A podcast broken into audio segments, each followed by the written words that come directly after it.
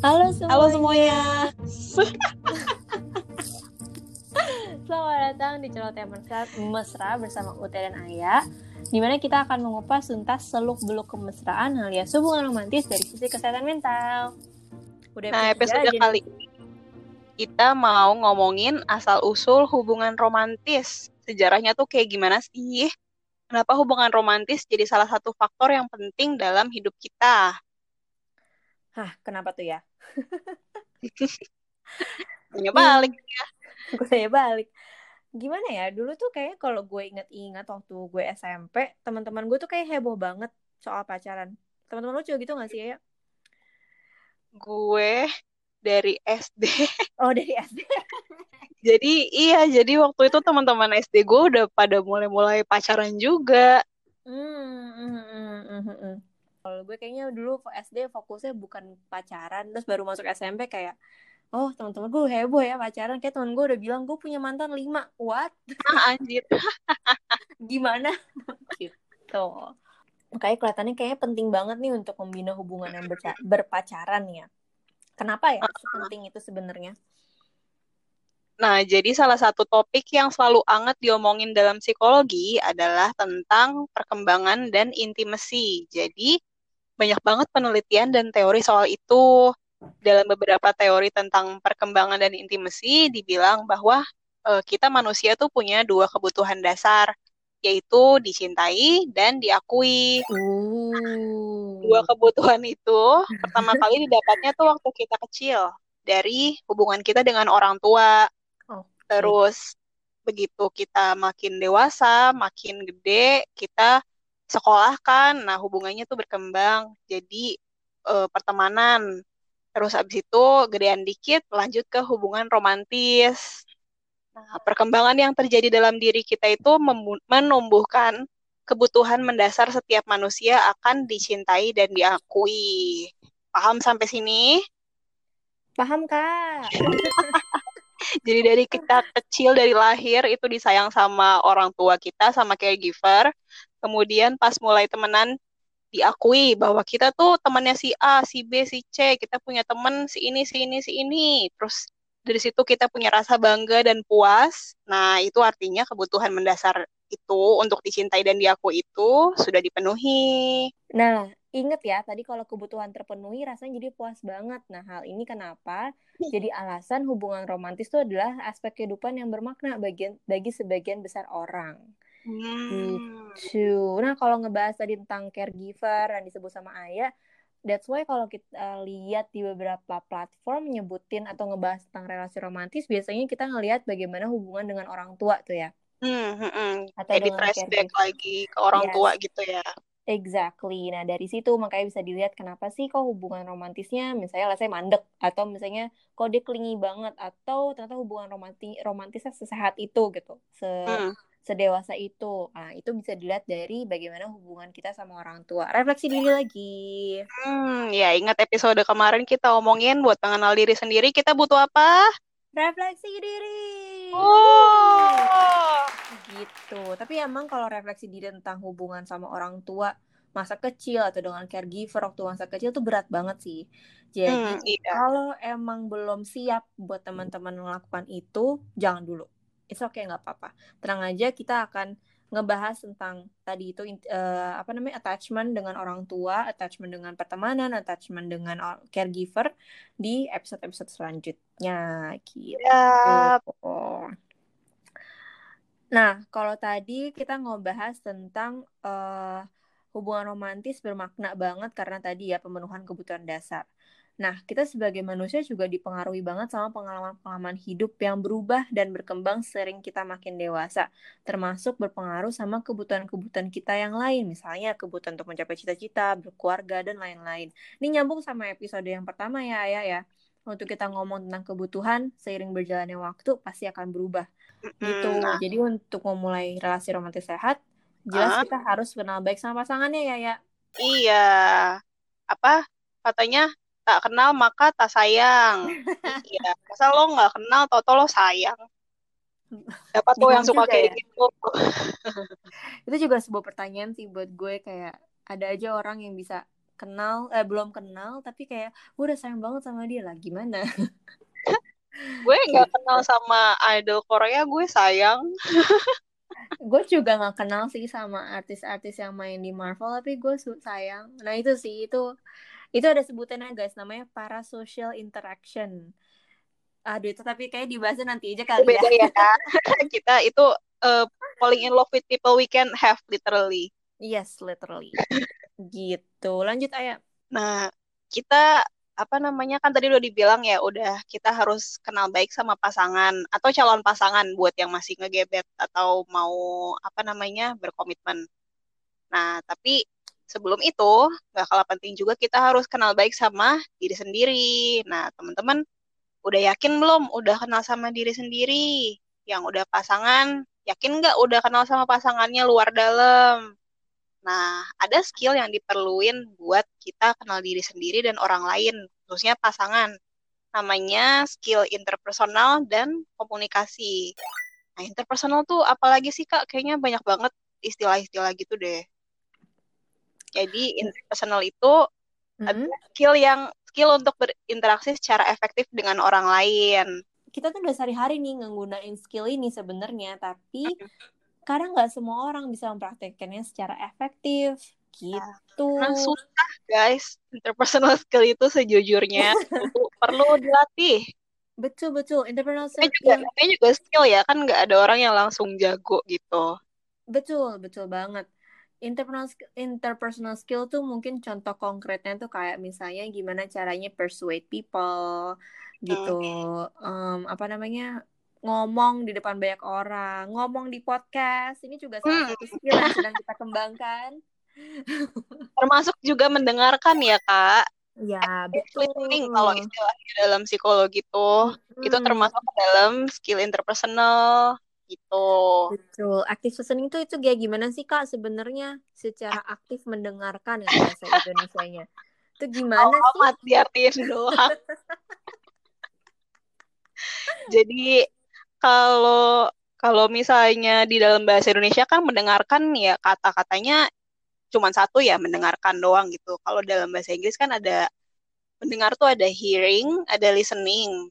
Nah, hearing sama listening tuh beda gitu. Jadi kalau hearing tuh kayak ngedenger misalnya ada suara mobil lewat gitu. Nah, sedangkan kalau listening itu kalau misalnya kita lagi ngobrol sama orang, nah kita tuh listen sama orangnya itu gitu. Kita Atentif gitu ya. atentif, iya nggak cuman Mm-mm. lewat doang Mm-mm. gitu. Kita bener-bener pay attention, merhatiin isi Betul. omongan dia tuh apa sih kayak gitu. Mm-mm. Setuju, setuju banget. Ini ibarat kalau lagi tes listening ya di TOEFL atau di apa, Ah, tes-tes bahasa Inggris gitu kan, kita tuh secara aktif listening dengan setiap kata orang-orang yang ngomong di radio itu gitu kan, karena kita harus menjawab pertanyaan. Nah, begitu juga sama orang lain, kita harus bisa actively listening apa yang dikatakan. Actively listening itu kayak misalnya lagi dengerin orang curhat atau lagi ngomong dengerin orang cerita aja misalnya, Hmm. itu kita nggak sambil buka HP, ya. benar-benar meng- eh, apa namanya mendengarkan secara hikmat dia tuh nyeritain apa ngomongin apa bahas apa kayak gitu nah Hmm. buat orang-orang yang lagi sering yang sering bercerita nih ya buat tahu temennya ini active listening apa enggak bisa dites dengan kayak nanyain aja sesuatu yang detail dari om omongannya omongan tadi Kayak lo, lo dengerin gue nggak nih? iya Kayak tau-tau lo bengong lagi. bener. Kadang emang uh, ada beberapa orang yang emang nggak suka, bukan nggak suka ya, bukan salah satu trait-nya gitu ya untuk ngedengerin nggak sih? Iya, emang lebih seneng baca gitu hmm. dibandingkan dengerin. Balik lagi itu skill ya. Jadi harus Mm-mm. dilatih, nggak yang instan tiba-tiba jago gitu. Betul. Tapi ngomong-ngomong nih Kak, kayaknya ribet banget ya kalau mau Iya. pacaran tuh. Kalau lo pengen hubungan lo sehat, saling terbuka, nggak gampang cemburu, nggak saling ngadu. Siapa yang paling benar kalau berantem?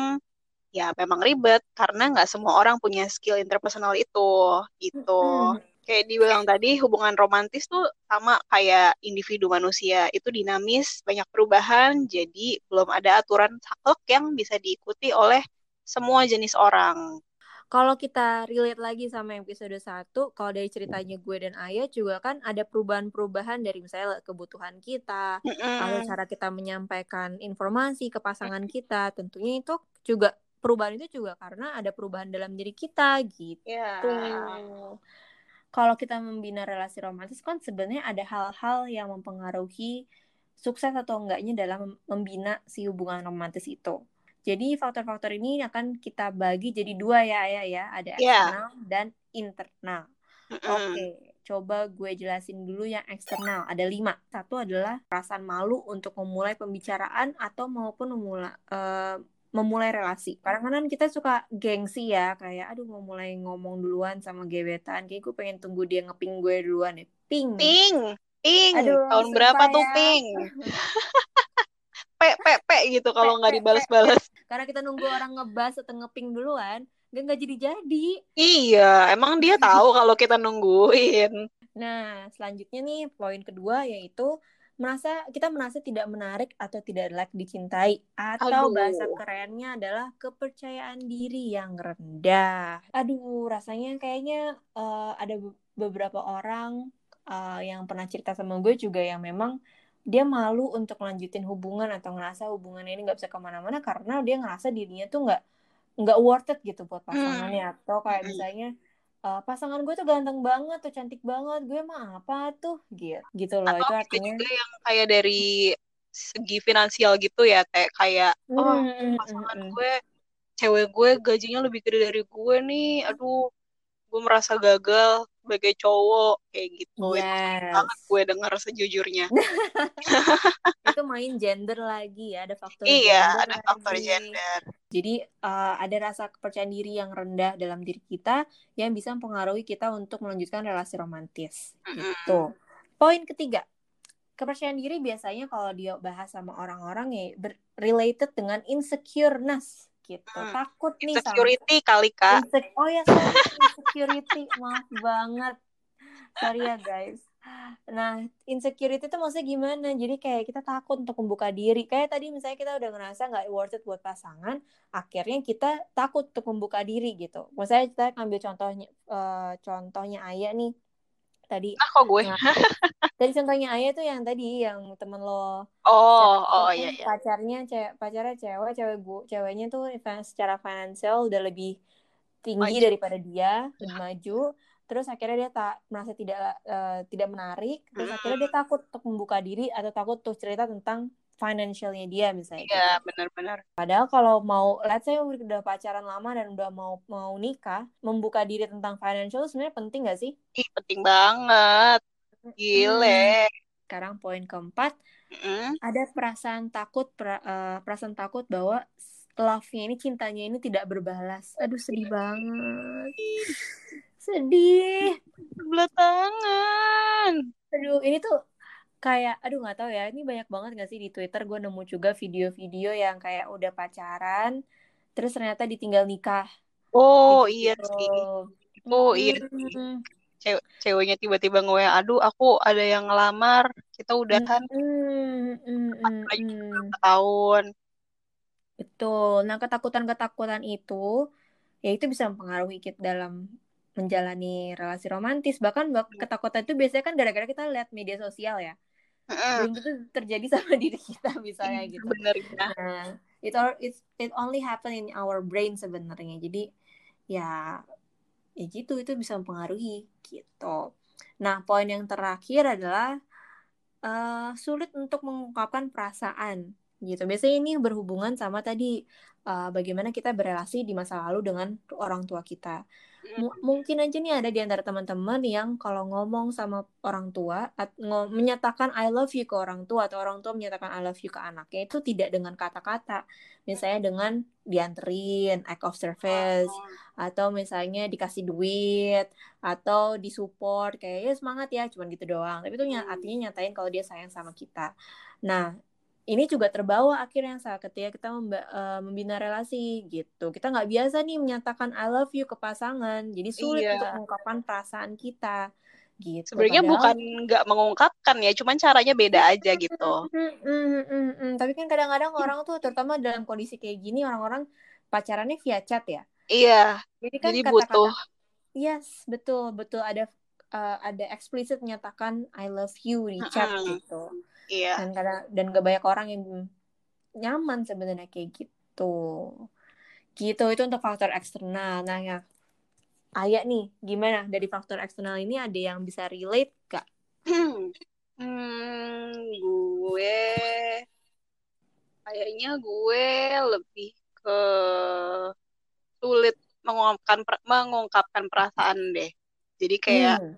Bukannya gengsi sih, cuman kayak nggak biasa aja gitu. Kayak kayak yang dibilang tadi mungkin karena terpengaruh dari faktor keluarga juga. Jadi kayak ngomong awal-awal tuh dulu ngomong I love you tuh bukannya susah, tapi kayak simply nggak kepikiran gitu. Karena nggak biasa gitu. Tapi ya gue melakukan hal-hal lain yang sebenarnya menunjukkan kalau gue sayang. Misalnya kayak gitu. Gitu. Kalau lo gimana, Teh? Ah, kalau gue itu uh, jujur aja ya guys, gue tuh punya rasa percaya diri yang rendah. Jadi gue tuh suka kadang-kadang suka merasa nggak menarik aja buat pasangan gue gitu. Jadi adalah jadwal-jadwal tertentu biasanya mendekati-mendekati uh, you know the, that time of the month kalau buat cewek. Nah, Hah? biasanya tuh uh, cowok gue tuh udah tahu nih, ah ini bentar lagi nih, tiba-tiba insecure, eh tiba-tiba insecure, tiba-tiba nggak percaya diri, tiba-tiba ngomong, aku kayak nggak layak, nggak pantas deh buat kamu, kau mau sih sama masih mau sih sama aku kayak gitu-gitu. Insecure time, ada jadwalnya. insecure time kayak gitu. Jadi, nah uh, kalau dari kita berdua mungkin kita tuh udah udah karena udah lama pacaran dan udah tahu nih faktor-faktor apa yang mempengaruhi kita dalam relasi romantis, makanya kita udah komunikasiin ya, ayah ya. Iya, lama-lama kita belajar buat uh, menyampaikan itu semua sih. Mm -mm, betul, betul, betul. Nah, tadi udah faktor eksternal, faktor internalnya nih, ayah gimana? Oke, kalau faktor dari faktor internal, faktor-faktornya nih ya, memiliki pengalaman yang buruk dari hubungan sebelumnya, misalnya uh. diselingkuhin atau putus hmm. yang gak baik-baik. Hmm. Terus ada juga poin dua, tuntutan sosial, misalnya dari keluarga, dari status, budaya, agama, dan lain-lain. Kayak misalnya, oh kamu umurnya udah mau 30 nih, masa belum nikah sih, cepetan nikah lah, gitu. Padahal kayak lo sendiri sebenarnya belum pengen nikah, kayak gitu. Kalau agama misalnya ini ya berbeda agama. Uh, berbeda agama Cintaku itu berbatas ya. agama. Apa tuh lagunya kok? Uh, apa cinta kita yang Tuhan sama memang oh. satu. Oh, iya. Kita yang tak sama. Deep uh. banget guys, gitu. Lanjut lanjut lanjut. Oke, okay, next. Terjebak di hubungan yang tidak berstatus. Hmm. hmm pasti zaman sekarang banyak banget yang relate nih kayaknya. Yang biasanya di diawali dengan ya udah kita jalanin aja dulu. Iya. Kalau ditanya sama orang, lo pacaran ya? Enggak, tapi jalan terus, jalan bareng, sayang-sayangan. Terus kemudian ada mendengar pengalaman dari orang terdekat. Kayak misalnya lo denger ada cerita temen lo diselingkuhin gitu. Terus lo jadi, aduh takut deh pacaran, takut deh nikah, ntar diselingkuhin. Kayak gitu. Padahal ya, itu kan ya. orang lain, bukan lo gitu. Terus poin kelima adalah melihat contoh keluarga. Balik lagi nih keluarga nih emang berpengaruh banget pada pola uh, kita dalam berrelasi romantis. Mm-hmm. Ya gimana tuh teh? Contoh keluarga misalnya? Misalnya orang tua kita tuh nggak akur. Hmm. kayak sering berantem terus uh, sering kan ada aja nih ya kasus di mana orang tua kita berantemnya sampai ngata-ngatain kasar hmm. atau lempar-lemparan barang. Nah kita nih yang ngelihat dari kecil mungkin kita ngerasanya kayak aduh kayak capek banget ya membina sebuah hubungan yang hubungan yang ro hubungan romantis terus harus berantem terus menerus setiap hari. Ah, iya. nggak mau deh gitu. Atau misalnya uh, kita ngelihat ayah kita ini punya salah satu misalnya kalau gue cewek ayah atau misalnya ibu punya salah satu bentuk uh, bentuk berelasi yang tertentu misalnya ayah uh, ayah kita agresif atau ibu kita pasif hmm. nah ada nih teorinya katanya kita cenderung mencari pasangan yang mirip kayak orang tua kita misalnya gue yeah. cari orang tua eh apa pasangan cowok, pasangan yang mirip orang tua gue yang agresif gitu. Dan itu semua sebenarnya tanpa disadari ya. Mm-mm, mm-mm, betul. Makanya kita dari kemarin, dari episode yang kemarin juga menyatakan uh, ba- ba- ada baiknya dan penting banget untuk kita saling uh, untuk mengenali diri sendiri. Kita tuh kayak gimana sih? Kita itu di keluarga yang seperti apa sih gitu supaya kita bisa evaluasi mana dari sisi oh, dari sisi keluarga yang bisa kita ambil, mana dari sisi keluarga yang nggak mau kita bawa ke relasi romantis selanjutnya. Yes, gitu. setuju banget. Nah, gitu. dari poin-poin eksternal dan internal tadi, uh, ada yang bisa relate nggak? Dan relate-nya sama yang mana aja? Kalau tadi lupa, tenang aja nanti kita post juga di Instagram kita, at Mesra.